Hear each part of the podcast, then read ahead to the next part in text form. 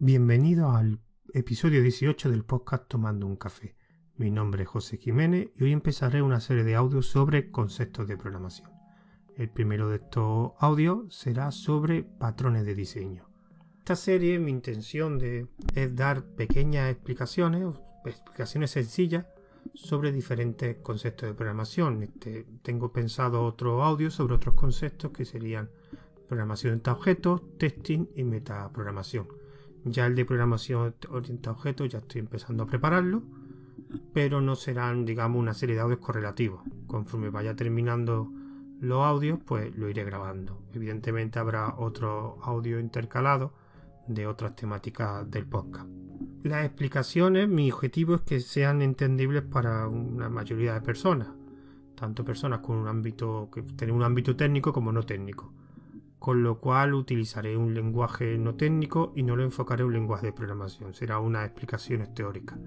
También, para facilitar esa, las explicaciones de que digan los audios, eh, subiré a mi, a mi blog de ruteando.com una entrada, digamos, con una explicación, digamos, más formal y más estructurado, más organizado. Me servirá de base porque ya tengo hecha la de patrones de diseño, me servirá de base para lo que voy a decir aquí, pero digamos que el texto será algo un poco más formal. La estructura que voy a utilizar, tanto en los audios como en la entrada del blog, será mediante una serie de preguntas-respuestas. Porque considero que para explicaciones sencillas es una forma bastante buena de dar, explicar diferentes conceptos. Yo creo que ya lo he utilizado en, en otro audio y me gustó, la verdad. Así que vamos a empezar con la primera pregunta, que sería ¿qué son los patrones de diseño? Pues la, digamos, definición formal que he encontrado son los patrones de diseño son soluciones de diseño para una serie de problemas determinados.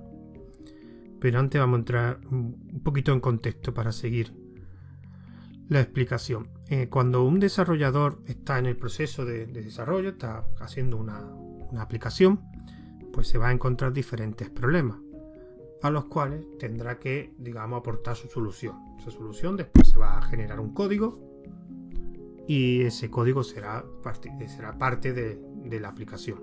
Tanto la aplicación en totalidad realmente va a resolver un problema que, que se le ha encontrado que tiene que solucionar el desarrollador, como dentro del mismo proceso de desarrollo se va a encontrar con otros pequeños problemas. Entonces, muchas veces cuando, digamos, estudiamos esos problemas que nos encontramos, nos damos cuenta que muchas veces en diferentes escenarios nos encontramos con el mismo problema. Esos problemas, digamos, tienen unas características muy definidas y te lo vas a encontrar con el mismo escenario, con una serie de variaciones, pero es el mismo problema. Con lo cual, si tenemos el mismo problema, la solución que vamos a implementar la más óptima sería la misma, la misma solución para todos los problemas, aunque sean en escenarios diferentes. Pues ese tipo de soluciones es lo que esas soluciones que te vas encontrando, que vas implementando en un problema muy determinado que lo vas repitiendo en diferentes escenarios, lo que se puede conseguir como un patrón de diseño. Los patrones de diseño mm, lo que pasa es que describen una forma de solucionar un determinado problema, no la implementación. ¿Qué significa eso?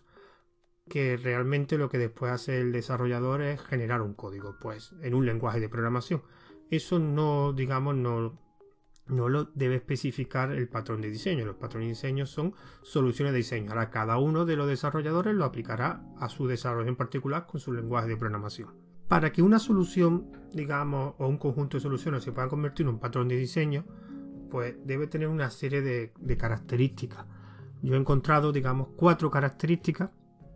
La primera sería que es funcional, que son funcionales, significa que para que un conjunto de soluciones se convierta en un patrón de diseño, esas soluciones han tenido que ser probadas para demostrar que realmente solucionan ese problema y evidentemente documentadas. Para que otros programadores puedan utilizar esa solución, han tenido que verla plasmada en un documento para que así sepan cómo, cómo se implementa.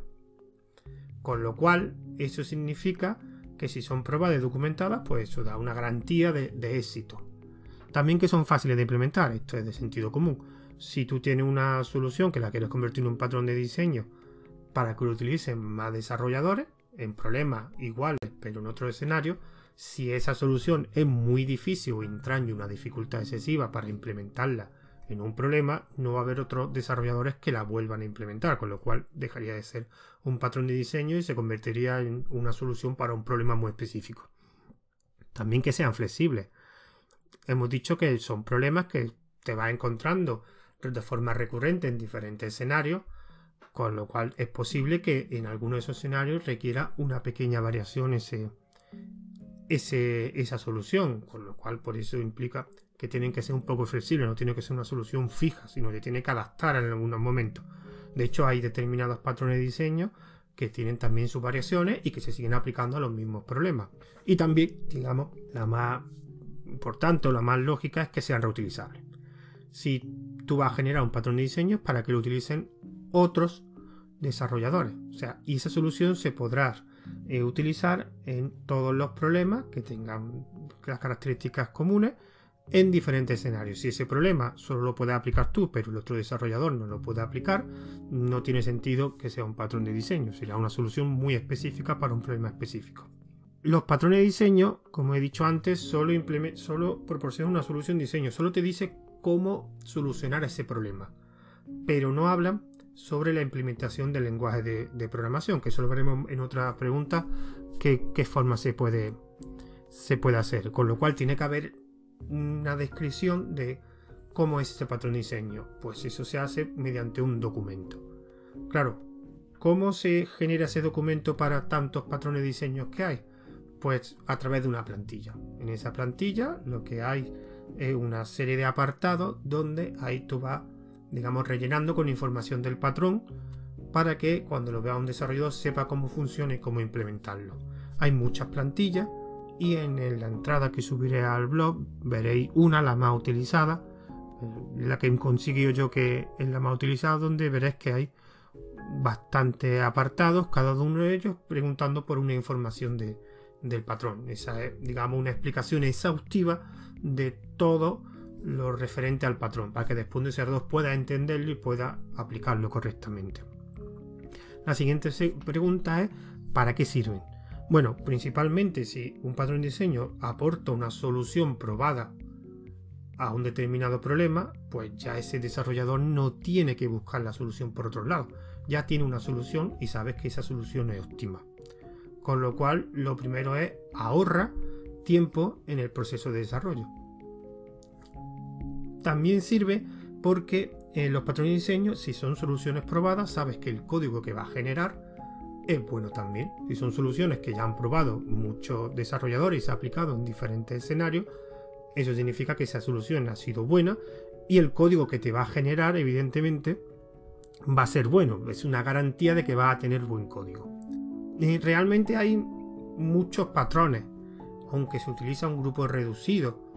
Y su conocimiento, digamos, aporta lo que he dicho antes, una solución probada.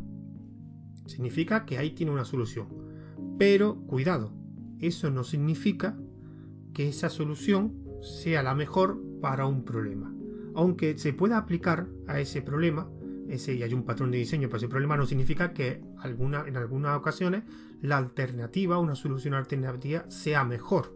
Con lo cual no hay que obligar a utilizar patrones de diseño. Digamos que eso es un proceso que tengo esta solución, pero es posible que esta funcione mejor no hay que obligatoriamente, digamos, utilizar los patrones. Es bueno conocerlo y utilizarlo, pero hay que tener cuidado de no ponerlo en todo. De hecho, pero eso sí, si no va a utilizar un patrón de diseño, tienes que tener muy claro por qué no lo va a utilizar y que la solución que tú hayas escogido sea más correcta que la que proporciona el patrón. Entonces, ¿qué otras ventajas aporta los patrones de diseño? Pues bueno, pues si son buenos diseños, significa que harán uso de algunos principios de diseño que se suelen utilizar en programación, que es muy recomendable que todos los desarrollos lo tengan. También que como son eh, soluciones, los patrones de diseño aportan soluciones muy muy probadas, significa que hay mucha información disponible, con lo cual si tiene alguna duda o algún problema en el uso o la implementación de un patrón, seguramente buscando por internet te encontrarás mucha información sobre ese patrón. También, si a tu desarrollo mm, va a entrar otro desarrollador, de forma externa, si tú has, aplicado en tu desarrollo patrones de diseño y el otro desarrollador conoce ese patrón de diseño, eso, digamos, facilita el entendimiento de tu código al otro desarrollador. Y por último, la ventaja, otra ventaja es que si son soluciones probadas, tú no tienes que probar esa solución. Eso no significa que no tengas que hacer otro tipo de prueba a tu desarrollo. Pero en ese caso, esa solución se ha demostrado que es efectiva y que ha sido que es eficaz para ese determinado problema, pues no lo tienes que volver tú a probar. También tiene algunos problemas los patrones, sobre todo el abuso de ellos. Genera algunos hábitos que no son buenos en el desarrollo de una aplicación. El principal es que cuando una persona siempre quiere aplicar patrones, lo que hace muchas veces es modificar el problema para que se pueda aplicar el patrón. Si modificas el problema, ya no estás desarrollando la aplicación que tendrías que haber desarrollado. Con lo cual, eso es algo que hay que intentarlo. También cuando tú, digamos, aplicar un patrón, estás aplicando una solución de otro. No es tu solución, no es la solución que tú has pensado. Simplemente has cogido la solución que te proporciona un patrón y que puedes, y que puedes digamos, implementar a ese, a ese problema. Entonces, digamos que muchas veces los patrones de diseño también añaden una complejidad, sobre todo de algo que tú no la has pensado, sino que la has cogido de, de eso, que también es recomendable utilizarla, pero hay que tener, y sobre todo el abuso, cuando se utiliza patrones de diseño para todos los problemas que te encuentres en un desarrollo. Con lo cual la complejidad va a aumentar. Más patrones, más complejidad va a tener tu desarrollo. La siguiente pregunta es, como antes he explicado, eh, los patrones son soluciones de diseño. Te dicen cómo solucionar un determinado problema, pero no te dicen cómo implementarlo en tu desarrollo. Los desarrolladores utilizan lenguajes de programación y evidentemente después de ese patrón de diseño hay que implementarlo a ese lenguaje de programación. Eso es algo que debe hacer el desarrollador, no te lo dice el, patrón de diseño. Entonces hay, digamos, dos formas de solucionar esto. Por un lado, pues si tiene el documento, la plantilla, donde describe de forma exhaustiva el patrón de diseño, pues implementalo en el lenguaje que tú utilizas. Claro, eso no es recomendable porque lo más seguro es que el patrón que vaya a utilizar y el lenguaje que esté utilizando ya haya alguien que lo haya implementado. Con lo cual, tampoco. Y aporte, mm, tienes que tener las cosas muy claras para saber que el patrón que estás utilizando y tu implementación es la mejor. Porque es algo que lo estás haciendo tú y que no ha sido probado anteriormente. La otra opción es, digamos, la que más se usa, que utilizar algún tipo de herramienta que te facilite la implementación. En este caso suelen ser librería o framework. Para quien no sepa lo que es un framework, un framework es un conjunto de herramientas que te facilitan el desarrollo de una aplicación. Pues hay determinados frameworks que lo que hacen es para, para hacer esos desarrollos, lo que hacen es aplicar un determinado patrón de diseño. En el desarrollo web, por ejemplo, quien sepa desarrollo web sabe lo que estoy hablando. Con lo cual son herramientas que han sido probadas, que han sido utilizadas en muchos desarrollos te facilitan la implementación y te aseguran que esa implementación realmente es la correcta. Que es lo más lógico, lo más normal es no todos los patrones tienen una librería o un framework, pero los más utilizados, por eso mismo, tienen alguna librería framework que te facilita el proceso de implementación a tu lenguaje.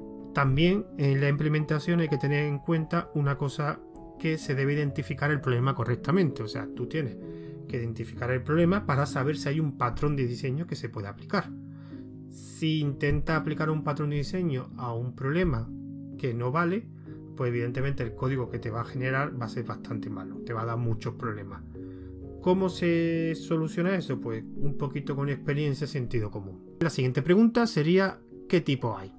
Todos los patrones de diseño pues al final se eh, organizan en diferentes categorías en función de un determinado factor. La más habitual que yo he visto, las diferentes categorías que tienen, que se agrupan los patrones, es en función del el funcionamiento de la solución que aportan.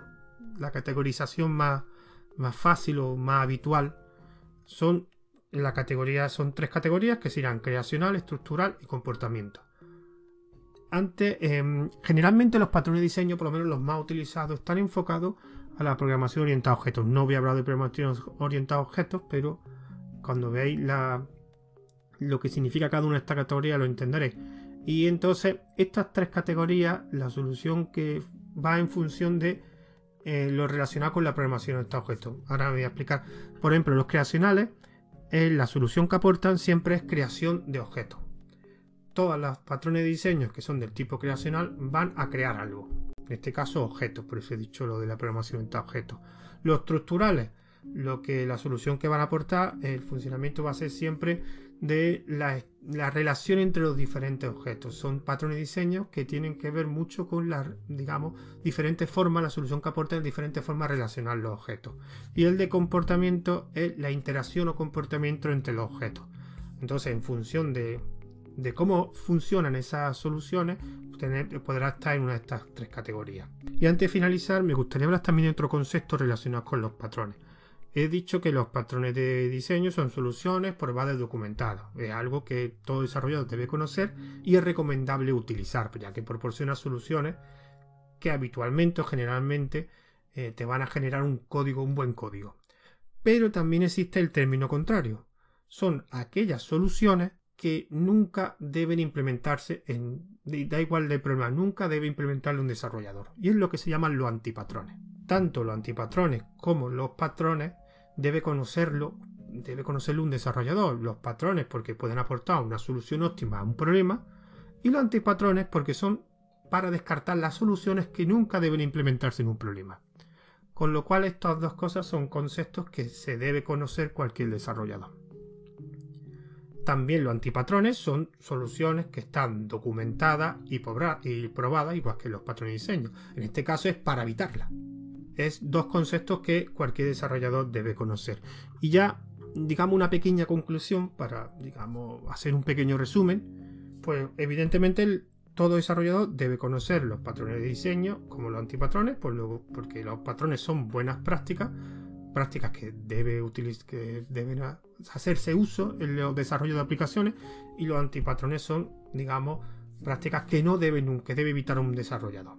Los desarrolladores deben identificar correctamente el patrón, aunque si conoce el patrón en la, en la plantilla que explicaba antes, que el, documento plantilla donde digamos hay una explicación exhaustiva del, del patrón, ahí especifica también en unos apartados qué problema se puede aplicar, con lo cual el conocimiento del, del patrón también implica conocer el problema que donde, se puede hacer uso de ello pero también recordar que no se debe abusar de ello, se debe tener muy claro que es la mejor solución y también pensar que puede haber alternativas y que hay determinados problemas, problemas donde un patrón se puede aplicar y no sea la mejor solución. Y recordar que la forma más aconsejable de utilizar o implementar un, plato, un patrón es a través de un framework o una librería. Es la mejor y la más la que generalmente los desarrolladores utilizan, la más habitual. Bueno, y con esto espero que esta pequeña explicación sobre los patrones de diseño haya sido interesante. Recordad que subiré un audio, digo, perdón, un audio, una entrada a mi blog de ruteando.com y antes de despedirme, pues siempre doy los métodos de contacto. Tengo un correo electrónico para el podcast que es tomando un café Tengo una cuenta de Twitter para el podcast arroba tomando guion bajo un guion bajo café. También el podcast eh, tiene un, bueno, tengo un canal, un grupo privado de un día en aplicación, que ahí también subo noticias sobre el podcast, aunque no tengo un grupo para, para el podcast, pero estoy utilizando este grupo privado. Y ahora diré dónde podéis conseguir el enlace. También decir que esto que los audios los subiré, como en todos los audios, al canal de Telegram Tomando un Café, donde ahí subiré tanto el MP3 como los GG. En el mensaje anclado es donde estará un enlace para el grupo privado de un día una aplicación, por si queréis participar en ese grupo. También daré información sobre el podcast. Este podcast también se sube a iVoox, al servicio de Wosca, al servicio de podcast.com y subiré en mi blog una pequeña reseña de rute, en ruteando.com donde también ahí podréis descargaros el archivo y bueno y hay un feed donde también os podéis suscribir y ahí subiré también igual que en el canal de Telegram tanto el, el audio mp3 como el audio OGG cualquier comentario aclaración cualquier cosa feedback pues podéis escribirme tanto al correo electrónico a la cuenta de Twitter y también comentarios, pues los servicios que he dicho antes de iBot. En ruteando.com no tengo comentarios ahí que no podréis. Pues en iBot o en Bosca me gustaría que que me comentaseis qué tal esto, este primer audio de, las, de los conceptos de programación, si la explicación ha sido buena, han sido malas, correcciones, o sea, en definitiva, feedback. Espero que haya sido interesante, que os haya gustado la explicación. Un saludo y nos vemos en el siguiente podcast.